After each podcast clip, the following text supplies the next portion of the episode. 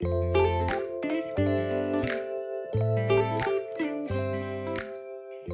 皆さん、こんにちは。株式会社ゼロインの青山と申します。弊社はですね、すべての働くを元気にするという理念のもと、バックオフィスから企業を元気にする会社です。えーこの採用サイト用の音声コンテンツゼロプラは、えーゼロインで働く仲間が集まり、個性が交差する広場をコンセプトにして、えー様々な社員の働くを紹介していくコーナーです。本日はですね、えーゼロインの各事業で活躍をされている、えー3名のマネージャーさんにお集まりをいただきまして、えー現在の事業のことはもちろんですが、事業の未来についても語っていただいております。えーそれではあお聞きください。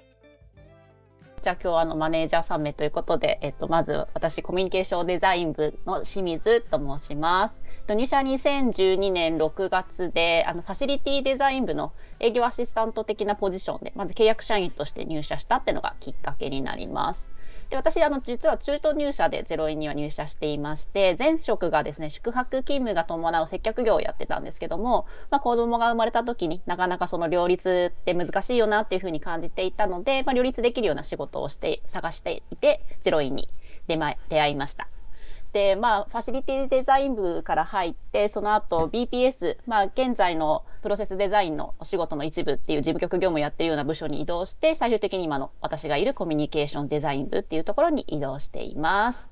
で、2023年4月からマネージャーになったので、えっと、まだまだ半年ぐらいの新米マネージャーというところで、今、えっと、コミュニケーションデザイン部のアカウントプランナーっていうところで、えっと、メンバー4人と一緒に営業活動を頑張っております。はい。ということで、じゃあ次ちょっと自己紹介、浜くんにお願いできればと思います。はい。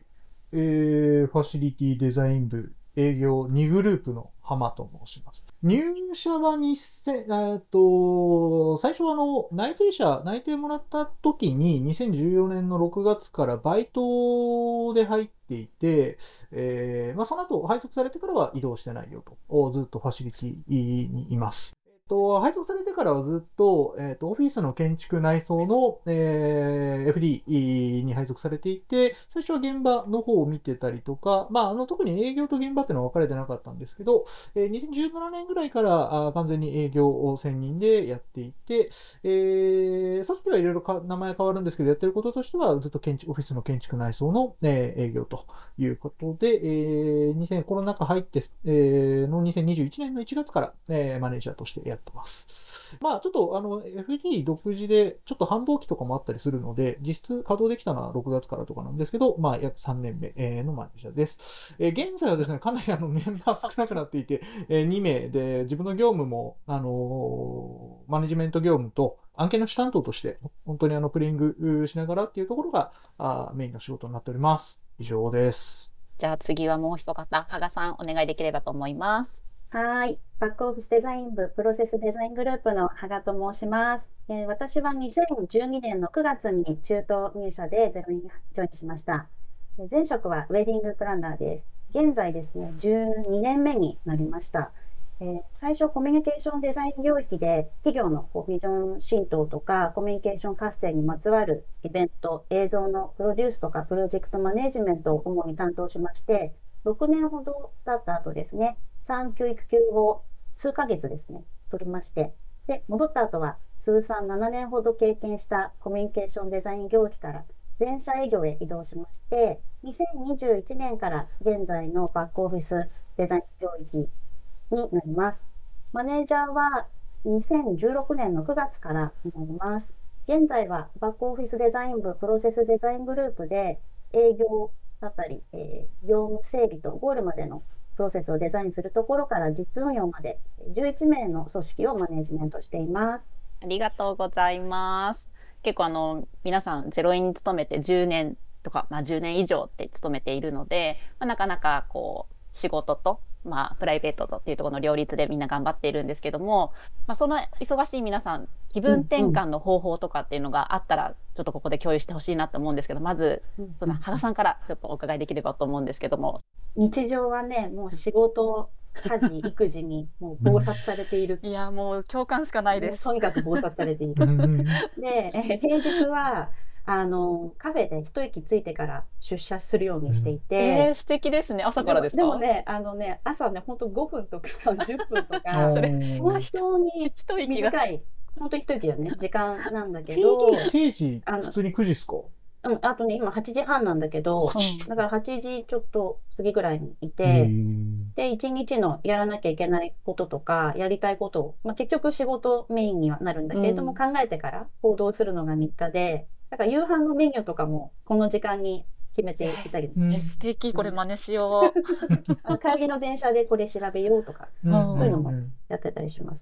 で休日はあの海とか公園外が好きなので、うん。お出かけすることが多いです。素敵です。お子さんと一緒にお出かけすることが多いんですか、うん、あの家族とか友達とかで出かけることが多いですね。いいですね。いや私なかなか羽賀さんのあれ聞いたことなかったんですけど真似しようってポイントがすぐありました。ありがとうございます。もうね、もう休み明けに日に日に黒くなっていくので。そうですね。外が多いとね。そう、外が多いとね。ありがとうございます。じゃあ次浜くんお願いします。はい。ちょっと気分転換とちょっと違うかもしれないですけど、最近はもう本当ダイエット、筋トレと、ゲームをこの組み合わせて平日やってますね。組み合わせゲてそう、ゲームを30分、なんか30分あったら、10分プレイしたら、なんか筋トレして、ワンセットやって、で、また10分プレイしたらワンセットやってみたいな。結構、平日3時間ぐらい取られるんですけど、まあそ、そのおかげでだんだん痩せてきてます。そうだよねだんだんね浜くんすごいよね万年ダイエットだけどい。やいやいや、満面ダイエットだよね。もう、何回も成功してますから。もう何回も成功してますから。あそうね、え今何回も成功したっていう上には何回も裏があるってことだよねいやいやいや、成功は、ね、毎回してます。毎回成功してます すごいさ、痩せた時あったよね。入社前が一番痩せたかもしなんかれないです。ね、あったよね。はい。あの、でも、去年の年末112キロぐらいあって、今、97キロぐらいなんで、すごい10半まあ、こここ1年で15キロぐらい痩せました。すやだごい。生まれたての赤ちゃんが5人いなくなりましたよ世のそう中からそうそうそう。もう、5つ子産んでますからね。はい。ありがとうございます他にもあれですよね、あの結構ゼロイン内でもよく浜くんがやってるって聞きますけどゴルフとかも？ああ、そうですね。ゴルフは、やっぱり休日は行くことありますね。結構、あの、友達とも行きますし、最近、あの、自分のメンバーや後輩も結構興味持ってくれたりして、打ちっぱなしにみんなで行って、その後ご飯行くみたいな、ああ、ことを結構あったりしますね。うんうんね、楽しい後輩がゴルフ浜さんと行くんですっていうお話を聞いたりしまうんうんす。うん。いや、結構楽しくやってます。はーい。じゃあちょっと最後に私なんですけど、私もあの子育てしながらなので基本的3人今育ててるんですけども、まあ、気分転換で言うと本当疲れた時にまだ末っ子があの年中さんなのでお腹がぷよんってしてるんですね。そのその中にこうママ疲れたってうずもれて 気分転換ね、癒されるよね。そうすごい癒されるわしたママ大丈夫だよって言ってもらって癒されてるような感じです。あとはまあなかなか一人時間が取れないので、まあ、一人でネイルに行く。もうちょっと自分磨きをそこでするとなんかネイルしてるとねあのなんですかパソコンする時とか気分が上がるので、うん。まあ、そういうところで気分転換しています。それでは始めていきましょう。せーの。ゼロプラじゃあ、えっとまあ、最近取り組んでいる仕事っていうところで、まあ、ちょっとお話しできればなっていうふうに思っております。で私たちコミュニケーションデザイン部の仕事としては、まあ、お客さんのコミュニケーションっていうところを、まあ、活性化するっていうところをいろんな、えー、とソリューション使いながらお手伝いしているっていうのがお仕事になってきます。で最近大事にしてるのはやっぱりお客さんのカルチャーお客さんの会社の文化っていうのをどういうふうに作っていくのかっていうところをすごく大事にあのサポートさせていただいているなっていうふうに思っていて、まあ、やっぱり会社によってなんだろうすごくこうなんですかね、えー、とどちらかというとこう真面目に粛々とやっていくことが大事なことをしている会社さんもあれば新しいことにどんどん挑戦するっていうことを良しとしているような会社さんもいろいろあるんですけど、まあ、それが良し悪いとかっていうわけではなくてじゃあその中でどんな会社が自分たちの文化らしいんだろうみたいなとこを考えた上でその会社らしさっていうのをこうポジティブに捉えながらいい皆さんがあのなんだ働いていて楽しい会社づくりみたいなところが私たちもサポートできればなっていうふうに思っていて、まあ、その中でも私たちは営業なので、まあ、そういういろいろあのお悩みのある会社さんに対してサポートできるっていうことを提案するような仕事を頑張っております。なんか具体的な施策で言うと、ものとしてはどんなことを売ってらっしゃるんですか？そうですね。もうあの浜くんが昔それこそアルバイトやってた時にまあイベント みたいなところっていうのをいろいろあのやってたんだろうなっていうのは私もね羽賀さんももちろんそのイベント作りっていうところもたくさんやれてらっしゃったので、まあ、その時代からも変わらずやっぱ社員総会であったりとか、まあ、キックオフみたいなところのまあ一日を作るっていうこともやるんですけど、まあ、最近だったら周年？お客さんのその周年っていうところをどういうふうに作っていこうかであったりとか、まあ、時にはパーパスみたいなそのお客さんたちの会社が、そうまあ、どういうことを社会に対して約束していくのかプロミスみたいなところを含めて一緒に作っていくみたいなプロジェクトもあったりして、まあ、結構あの幅広くサポートさせていただいております。言葉を作ったりっていうイメージ？そうです。コピーキャッチコピーというかそうです。キャッチコピーみたいなのを、まあ、でもあのそれは私たちが作るっていうよりお客さんの中にあるものを一緒に言語化していくみたいなところを一緒にやっていくっていうお仕事も増えてきてます。はい。っていうまあでもあのコミュニケーションデザインの先輩なのでお二人は私にとってはね。っていうところで、えー、一一イベントスタッフからは想像できないそうそうそうそんな関係性がありつつのあの今日の回でございますが。はい。っていうところでまあそんなねコミュニケーションデザインもやってたお二人だけど今は全然違うあの領域であのすごく活躍されているっていうことで、うんうん、じゃあちょっとまず浜くん今最近のお仕事をお伺いできればと思ってます。はい。そうですね、マネージャーとしてのなんかそのグループの運営とか、あの、数字目標管理も含めて、まあ、マネジメントの業務もあり、ただやっぱり、あの、まあ、組織としてもそうですし、営業っていうその、性質上、やっぱり案件の主担当を普通にこう、ちゃんとお客様と向き合って、えー、うちに発注をもらうっていう、まあその目標に向かっての動き、その主担当はあかなり多いですね。もう半々ぐらい、半々より上ぐらい案件やってるかもしれない。まあ、あの、本当にメンバーのサポート的な意味合いでも案件入りますし、まあ、お客様と向き合う時間が一番多いかなと思います。あとやっぱり新規、あの特にあのちょっと僕、あの営業2グループで、1グループと2グループで既存と新規っていうところで分かれてるんですけど、僕はあの新規なので、っぱり集客、つまりその案件自体がないと、案件を持ってるニーズがあるお客様がどこにいるのかっていう、集客の部分はかなりあの力を入れて、えー、取り組んでいます。まあそこは結構、2グループ体制になる前から結構私の自分の仕事として力が入ってる、力を入れてきたところだったりはします。ファシリティデザイン部そのもちろんオフィスの移転とかレイアウト変更みたいなところっていうのを私もファシリティデザイン見た時にちょっとお手伝いしてたんですけど最近それだけじゃなくて、うんうん、なんかどんなオフィスにするのかっていうのをお客さんと考えるみたいな、うん、そのオフィスコンセプトを作るみたいなところからやられたりすることもありますよね。そうですね。でもままさにそういうところって結構会社の中でのコラボレーションで、まあ、あの社内の CD 側のリソースを貸してもらったりとか CD の中にもそういうこう概念をお客様の中にある気持ちだったりとか、あ目標、目的みたいなことをしっかり言語化したりとか、まあ、それをこうちょっと具体的なものにつなげていくプロセスっていうのはやっぱり CD ってすごく強い。でそこと FB がやっぱり組み合わさることによって、まあ、お客様が、まあ、オフィスという媒体においてどんなことをしていきたいのかっていうことをよりその自分たちの、えー、まあ、方向性に沿ったものを作ることができるみたいなことは結構事例としてやっぱりいくつか出てきていて、まあ、そういった意味でのこのコラボレーションっていうのは、まあ、私がそのコラボレーションを中心的にやってるわけじゃないですけど結構やっぱりあの案件として、えー、うちの得意得意な部分、うんうん、かなと思います。うんうんうんそうですよね。なんかまさに今ゼロインもオフィス移転みたいなことを実は計画中ではあるんですけど、うん、今回のね、うんこのオフィスの働き方みたいなこと含めての言語化みたいなのを実は全社でやってたりしてそれを体感してて私はすごく楽しいなって思ったりしてます。うん、当然やっぱり PD とか、えーと、インハウスともあのコラボレーションすごいしてて移転前後でやっぱりその運用の部分あの本当に物の整理とかあ、まあ、人の管理ルール決めそういうことって結構その移転前後でお悩みになるお客様いて、まあ、そこでコラボレーションして一緒に提案したりとかやっぱりこの CD インハウス、まあ、PD 各事業部が、まあ、FD とコラボレーションすごいシナジーがあるかなと思ってます。ラジオ向けっぽいこと言いました。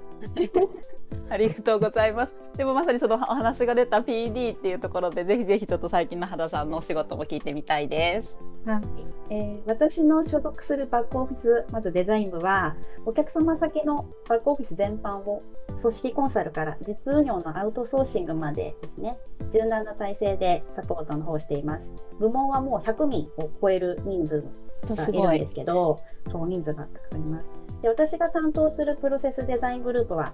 スポット型での支援になっていて、訪問したり、リモートで対応したり、1日とか毎日などですね、さまざまな企業の業務やプロジェクトっていうところをグループで年間に200件ほど、この間数えたんだけど、対応しています。すごい数を対応しているんです。で業務単位、プロジェクト単位とこうスポット対応できることから、私たちからこうお客様とのお取引が始まるケースっていうのも随分、うん、あのここ最近多くなってきているなという思ってます。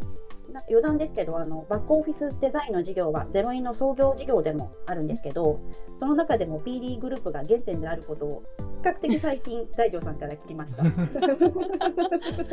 かにそうですね。ねそうゼロインに入ると大城さんのこの最初の話っていうのは、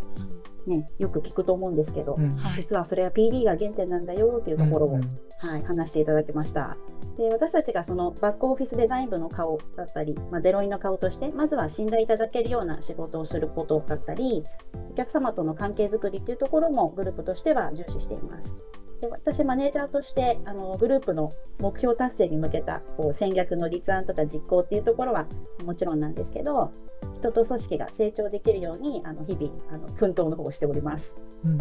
どんなところからうん、新しいこのお取引始まるんですか？どどっから問い合わせとかもうね問い合わせが来るよね最近、うん、その CB 室がもう今一生懸命 BD のところもやっていただいていて、まあ、結構密にコミュニケーションを取っていて、まあ、どうしたらあの問い合わせが来るのかっていうのはもう日々話しているような状況で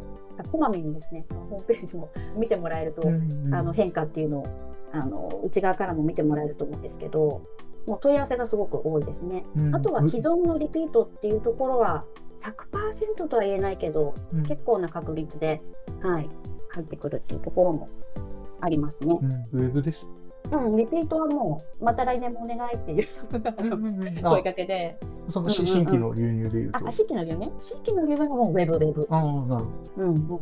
いやなんかあの結構お客さんからもこの日常のところでなんだろうあと一歩手が足りないみたいな相談ってやっぱ CD 側も受けたりするので結構 PD の皆さんに相談することっていうのが増えてきて、うんね、そうなんですよだでしかもすごい勢いで受けてくれるんですよ PD のメッセージ。一旦聞きますって受けてくれるので、うんうんうん、こちらもじゃあお話聞いてもらっていいですかみたいなところで、うんすごい連携増えてきたなって思ってます。ね、CD との連携も本当にさっき浜ちゃんあの FD との連携も増えて PD から結構増えてたりするよね。はい、ね、本当にっていうところで結構あの皆さんいろいろ違う仕事は違いど実は連携が増えてきたっていうのが最近のなんか、うんうんうん、ゼロインっぽい仕事ですよね。ゼロインっぽいゼロインっぽい。じゃあ今現在の仕事っていうことでいろいろお話ししてたんですけど、まあ、2030年今から7年後ぐらいの自分たちの事業についてもあのせっかくこういう機会なので皆さんとも聞いてみたいなというふうに思っていて、あじゃあまずちょっと羽賀さん、うん、お願いしてもいいですか？はい。2030年今ここにいないけどあったらいいなと思うサービスをちょっと考えていて、まあ、これってでも結構常に考えていて あの今年の案件をこう振り返ってみても、うん、3年前にはもうなかった仕事も多くて、まあ、5年前とか言ったらもう全然なかった仕事でで私たちはあの少し先のサービスっていうところも想像しながら日々お客様の声だったり課題に向き合っています。でお客様のお困りごとからスタートすることもありますし社会の動きに合わせて自分たちでこうこんなサービスもあったらいいよねとこう新しいサービスを考えることっていうのも結構多いかなというふうに思います。でバックオフィスデザイン部イコール総務というイメージがあるかもしれませんが今ではあの経理だったり人事ロームとかわかるかロームだったりこうマーケティング、まあ、ホームとか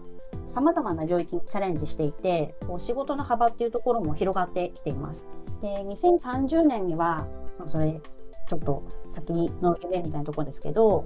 こう老舗企業だったり最近あのお問い合わせもいいんですけどベンチャー企業だったりですねこう全国のお客様から依頼が来てで、それができる全国に仲間も増えて、で、お客様と共にバックオフィスのあり方をデザインしていけるようなあの存在になれたらいいなっていうふうに思ってます。であれですよね。今その全国に仲間っていうお話もありましたけど、うん。なんかその働く場所でいうとえっとその東京だけじゃなくいらっしゃいますよね。あのうん大阪にもこうメンバーがいたりとかっていうところで。そうそう、今はね、あは名古屋に一人なんだけど、あうんうん。であの今はリモートでのあの業務の対応っていうのも増えてきているので、うん。逆にこう名古屋とかそう関西とかに縛られなくても、うん。あのしそのしできる仕事さえあればあのどこでもやれるあのお仕事っていうところであの受けられるのかななんて思ってます。最近で言うと、うん。その新しく増えた業務とか、うん。チャレあなんかやったこととかっていうと、具体的にどんなことがなんか新しく増えたんですか？例えばその3年前とかで言うとあのコロナでコロナ前とコロナ後っていうとこではもう全然業務が違っていて例えばその研修のサポートとかだと分かりやすいと思うんだけどその前は研修ってこう講師の人がいてあのそこに対面でこうみんな集まってあの話聞いてっていう流れだったと思うんですけど、まあ、そこがあのコロナになった瞬間にいきなりオンラインにこう切り替えなきゃいけないっていうことが世の中でこ起こってで研修っていうところもあのオンラインになったからやめるっていうわけにもいかずただ講師の人たちっていうのも、ね、対面ではもうすごく慣れているけれども、まあ、オンラインになった瞬間にいきなりちょっと自信なくなるっていうようなことなんかもあったりしてでそこをあの私たちがサポートを始めたっていうのも一個あの変化としてあるかなと思います。でそこも私たちもこう何オンラインツールのプロっていうわけではなかったんだけれども、まあ、お客さんが困っているっていうところに対してちょっと聞いたらできるかなっていうのもあってすぐにまあサービス化してところも一つ新しいところで。であとは今あのバックオフィスデザイン部っていうところもイメージこうフルタイムでお客様の近くでサポートする、まあ、常駐サービスってところが、あの結構多かったりもするんだけどあのこのプロセスデザインっていうところはもう業務とプロジェクト単位であの受けていくっていうことができてその業務の種類みたいなところもあの良い意味であまりこだわりがなくって、うん、なんでそのお客さんがその欲しい量をあの欲しい時にあの手伝えるっていうところで私たちやあのスタンスを変えたことによって仕事の幅がすごく広がったかなっていうふうに思ってます。いやまさにこのここにないっていうのを考えるっていうところ、うん。まずその少し先のサービスを想像するみたいなところみんなでやってますってあの羽賀さんお話あったと思うんですけど、うんうん。これなんかあるんですかメンバーとかと時々こうブレストみたいなところでお時間取ってやったりするんですか？それともなんかこうそういう意見を集約するぼ、なんかこうツールがあるのかっていうとなんかどういうふうにここをみんなで考えてるのかなっていうのをちょっと私も聞きたいと思いました。そそれはねもうゼロインらしいんだけど、うんこうあんまりこう時間を取ってやるっていうよりかは、うん。今日アポでこんなこと言われたとかああとは納品しているメンバーもいてなんかあの今日お客さんがこんなことで忙しそうだったとかなんかそういう声を拾ってあなんかそこに対して私たちってできることありそうだよねみたいなことがあの時間を取らなくてもこうみんなからもあるし私からもこう問いかけたりとかしてでそこで盛り上がってあなんかこのサービス作れそうかもねみたいな話っていうのは結構日常で起こってるような感じですね。すごいですね。だからもうみんなが一人一人なんかその声を出して、あそれならみたいなことがもうコミュニケーションの中でできやってらっしゃるってことなんですね。いいなそれ。そういいな今年の新卒のあの女の子が PD グループにもいるんだけどそのお客さん先に行って、はい。来年はあのそそれこそ新入社員がもう何人入ってくるらしいすごいたくさん入ってきて人事の人が忙しそうだっていうところに対して、うん。あのもうその新人も入って半年ぐらいだけれどもあのこれって PD とか BD で手伝えることってありますよねと言って提案を考えたりなんていうこともやってます。素晴らしいし、うんなんか、ねいやもう ゼロインっぽいうん本当にゼロインっぽいすごい仕事。そう入って半年でそんなことに 末恐ろしいと思いながら。いいですね素敵な後輩が入ってるんですね。ねありがとうございます。じゃあ次ファシリティタリの浜くん2030年どんな仕事をしていますか？はい。そうですね、ちょっと、まあ、どんな仕事っていうか、あの、でテーマで言うと、まあ、〇〇な施策に挑戦したいに近いのかなと思ってます。あの、まあ、ちょっとやっぱり、あの、ゼロインの中でも FD って少しこう法規制が厳しかったりとか、まあ、結構業界が割と、まあ、レッドオーシャンであると思ってます、正直。ただ、まあ、あのそういうこうゼロインの複数ある事業の結構バランス、いろんな多様性というか、複数の顧客、複数のこう入り口で、まあ、オフィスっていうのも結構その多様性の中で言うと、結構他と違ってあることはすごい重要かなと思っていて、まあ、あの、とはいえ今言った通り、結構まあ、成熟した業界、あの、領域ではあるので、まあ、そこで戦っていこうと思った時に、まあ、やっぱりまだ、えっ、ー、と、今の FD だと、そこの専門性だとか、えっ、ー、と、業界的な意味合いでの専門性の向上っていうのは必要になってくるんじゃないかなと思ってます。で、まあ、2030年ということで言うと、まあ、そこの部分、まあ、建設業、まあ、ちょっと言っちゃうとなんかすごい硬く聞こえるんですけど、うんうん、建設業としての実力、専門性、えこの向上は一つ課題かなというふうに思ってます。具体的に言うと、もう、やっぱり、あの、ごめん。やっぱり、あの、建設業ってもう分かりやすく資格の世界なので、まあ、あの、建築士であり、えー、管理技師であり、えー、まあ、工事士はいいかもしれないですけど、そういうその、まあ、業界として、こう、まあ、あるいは指標の一つになる、この、ものを高めて、あの、まあ、と持ってる人間を増やしていく。まあ、今いる人間が取る、えー、取ってる、持ってる人間を取る、えー、まあ、育てていくことも含めて、まあ、やっぱり組織として、え専門性を高めていきたいなと思ってます。ちなみに浜君はファシリティデザイン部に入ってからそういうなんか専門性的な資格っていうのをチャレンジしたりしたんですか？そうですね。一応、実務、あの、自分の英語英文学科出身なんで、建築の毛の字もやってないんで、あの、できるのは、あの、実務で取れるものだけなんですけど、一応、うん、あの、施工管理技師と、うん、まあ、あの認定ファシリティマネージャーは結構あの会社で推奨してるんでそれも取ったりとか、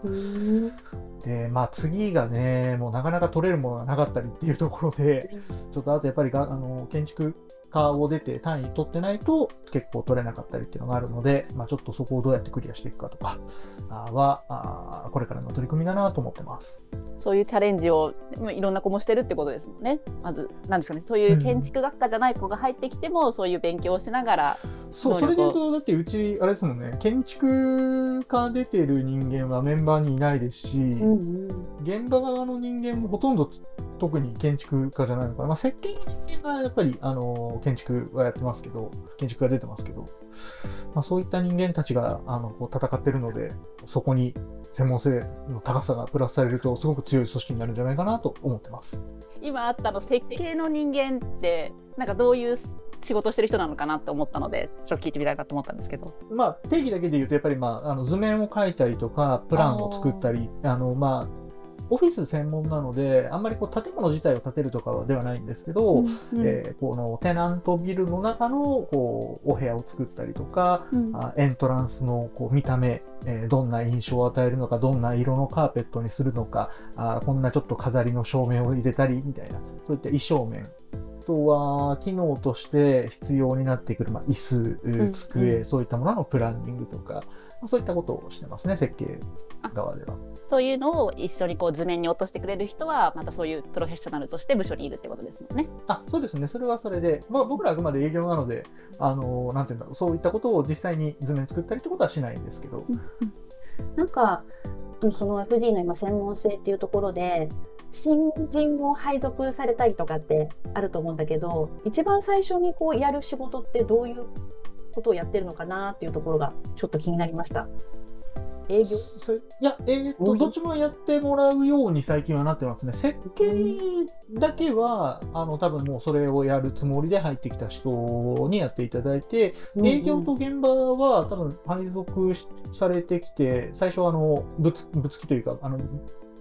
ファシリティデザイン部に配属になって、で、えっ、ー、と、それぞれの、まあ、先輩の仕事だったりとか、あまあ、ちょっとチャレンジで自分でやってみようかっていうような仕事を、まあ、両方の営業、納品、どっちも行っていくみたいなあ形になります。配属完全に決まるのは、本当に下期入ってから、あ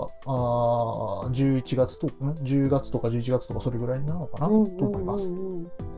なるほど。ちょっと知識をつけてからあの本格的にこう稼働するっていうような。そうですね、もう経験、ね OJT しっかりやって、まあ、あのまあもちろんあの本人がどっちやりたいっていうのも当然あるので、うんまあそういったことを見ながら、あの、配属っていう感じですね。設計やりたかったら最初にそういう体で入ってこないと、うん結構途中からっていうとなかなかあの、できなくはないんでしょうけど、まあやっぱり実際業務としてやるの大変なので、うんうん、どうやってそこに進むかっていうキャリアを考えていかないといけない。まあ、なので、あの、設計っていうことであれば、またちょっとそれはそれで言っといた方がいいと思います。うんありがとうございます。あのでもファシリティデザイン部パートナーさんもすごいなんかプロフェッショナルの人が多いけどもみんな教えてくれる優しいおじちゃんたちも多かったなっていうのが。うんうんうんうんね思ってるのできっとその辺と一緒にお仕事して自分の能力高めていくんだろうなってちょっと今思い出してきました。はいじゃあちょっと最後あのコミュニケーションデザインの私的にまあどんな施策とか、まあ、2030でどんな仕事してるのかなっていうところで考えてみたんですけど、まあ、結構あの私たちの仕事売ってるサービスってどちらかというと非日常仕事の中での非日常的なことをサポートしていることが多いなっていうふうに思っていて、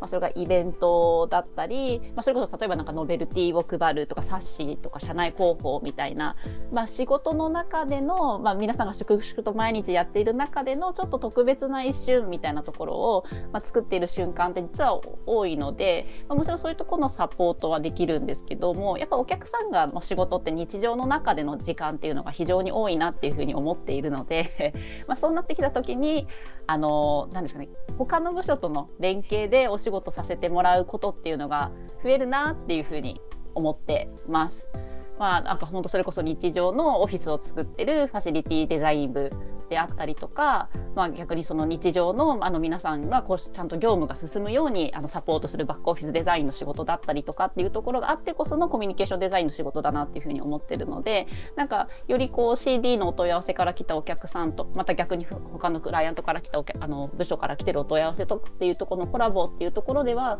なんかすごい2030年では増えてるだろうなっていうところを思ってるのでなんかその辺って一緒にお客さんの価値お客さんに価値返していきたいなっていうふうには感じています。そうですね。まあ、さっき私の自分のこう業務の中でのお話の時に少ししましたけど、まあコラボレーションのこの、なんていうのかな、シシナジー効果が強いのってすごくまあ感じていて、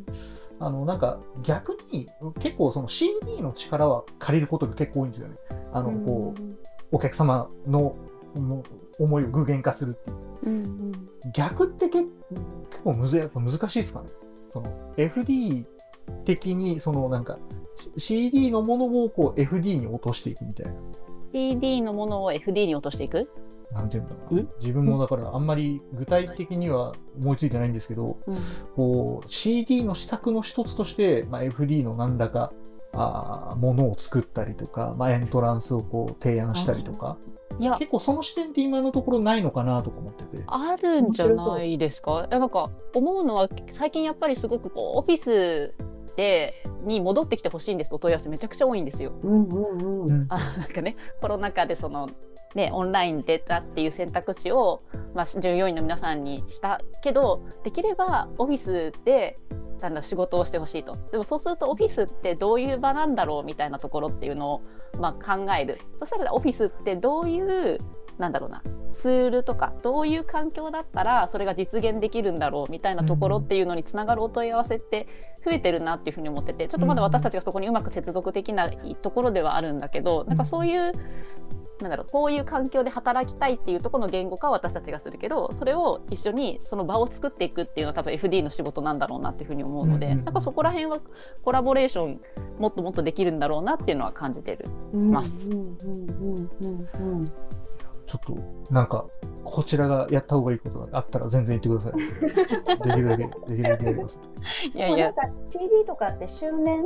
うんのあのお問い合わせとかも多いと思うんだけどそのタイミングでこう FD と本当に何かコラボしてっていうのはできそうかななんてそうですよね。うん例えばゼロインも今年の25周年でうんうんたまたまそのタイミングで今、えーオフィス移転のプロジェクトなんかも動いていて、ちょうどこうタイミングがいいというかうんうん、その流れをそうなんか外にもあのおすすめできるポイント結構あるなーなんていや思ってました。本当ですよね。今回のこのプロジェクト、うん。実はどの部署でもこうお客さんにこうでしたよ伝えられる見えるよね。ね。プロジェクトですよねこれね、うん。もう絶対使っていこうと思ってます、っていううん。仲間。営業設定の人たち だからこう言ってるじゃあ今日はあの皆さんありがとうございました。ありがとうございました。は楽しかったです。楽しかったですね。はい、ねまたお話ししましょう。はい、ではそれではさようならお待ちしてます。さようならお待ちしてます。さよなら。